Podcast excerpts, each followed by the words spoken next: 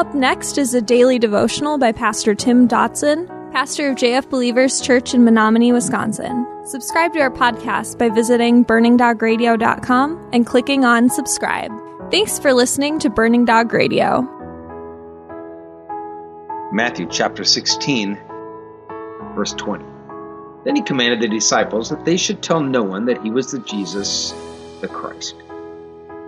I guess the time was not right yet. The time would come, however, when Jesus would instruct them to tell everyone the good news. Indeed, it would be proclaimed to all the world. Mark 16:15 and he said to them, "Go into all the world and preach the good news to the whole creation." Verse 21 goes on From that time, Jesus began to show his disciples that he must go to Jerusalem and suffer many things from the elders, the chief priests, and the scribes, and be killed, and on the third day be raised up. Peter took him aside and began to rebuke him, saying, Far be it from you, Lord, this will never be done to you. But he turned and said to Peter, Get behind me, Satan. You are a stumbling block to me, for you are not setting your mind on the things of God, but on the things of men. Oh, Peter. From the mountaintop to the valley in just a few verses, from praise to rebuke. You see, the apostles still at this point didn't understand the whole picture. It was slowly being made evident to them that perhaps they misunderstood this whole kingdom thing after all. Notice that Peter attempts to correct Jesus here. Well, that alone shows that one, he lacked understanding of the magnitude of his earlier statements he had made. And two, he still had a lot to learn, and his pride had already begun to overwhelm. It seems remarkable that as soon as we pick ourselves uh, up off the dirt of our life of sin, we haven't even finished brushing ourselves off before we begin to instruct others about the fine points of picking themselves up off the dirt. Pride is a subtle killer and a speedy destroyer. Peter, just moments ago, confirmed the deity of Christ, and now we find him attempting to rebuke and correct that very deity. Many confessed believers will come to the knowledge of the person of Jesus Christ in the written word, only to then refuse such with simple concepts such as, quote, well, I just don't believe that, end quote. Amazing as if that statement somehow negates reality. This is not mind over matter. This is not a refusal to accept such uh, somehow, and that's going to make the truth go away.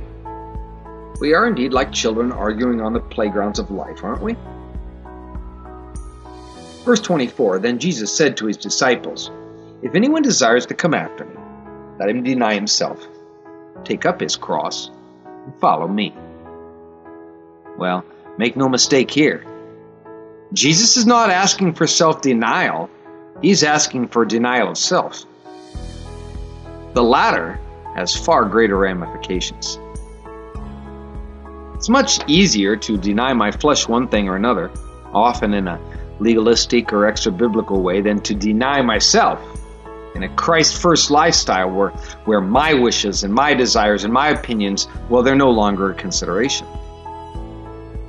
There is no stronger declaration in all of Scripture as to the call of discipleship. This is not a part time adventure, nor is it some sort of evening class at the local Votech. No, this is speaking of giving to Christ everything. Certainly, this puts to rest any of man's recent attempts to neatly place Jesus into a modern life plan with its organiz- organizational flowcharts. The bottom line is nothing less than my personal death to this world. Oh, if we could just absorb this concept. Have you died to this world? For this is the path of discipleship, and it's the only one. Please note the word follow in this verse, in the present tense. Follow. Every day, every day. Verse 25 For whoever desires to save his life will lose it, and whoever will lose his life for my sake will find it. How we so often struggle with balancing our life's desires and our love for Jesus. Sooner or later, we'll grow tired and then things will begin to get out of hand. Because it's then, it seems, in just a moment, when we are losing control of both and we realize we can only save one from hitting the floor. Which will it be? My life or Jesus' life? Verse 26 For what will it profit a man if he gains the whole world and forfeits his life? Or what will a man give in exchange for his life? What is your price today? How much would it cost for you to turn and walk away? Such a question deserves serious consideration. If indeed a price exists, then Satan is famous for presenting that price.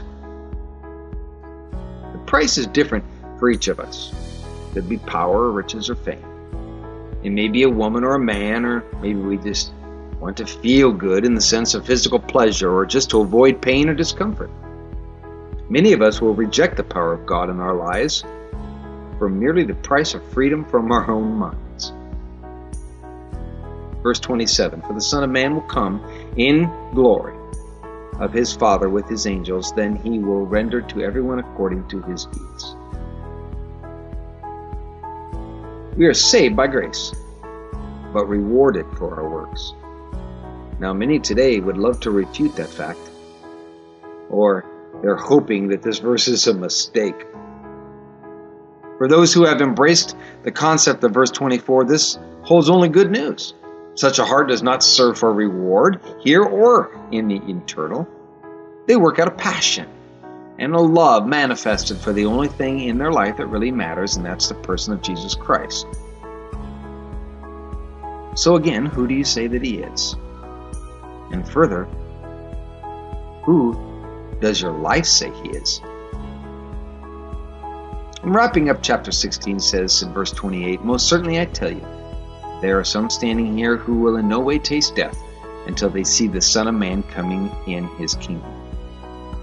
Now, this, quite likely, is in reference to the coming glorification of Christ on the Mount of Transfiguration.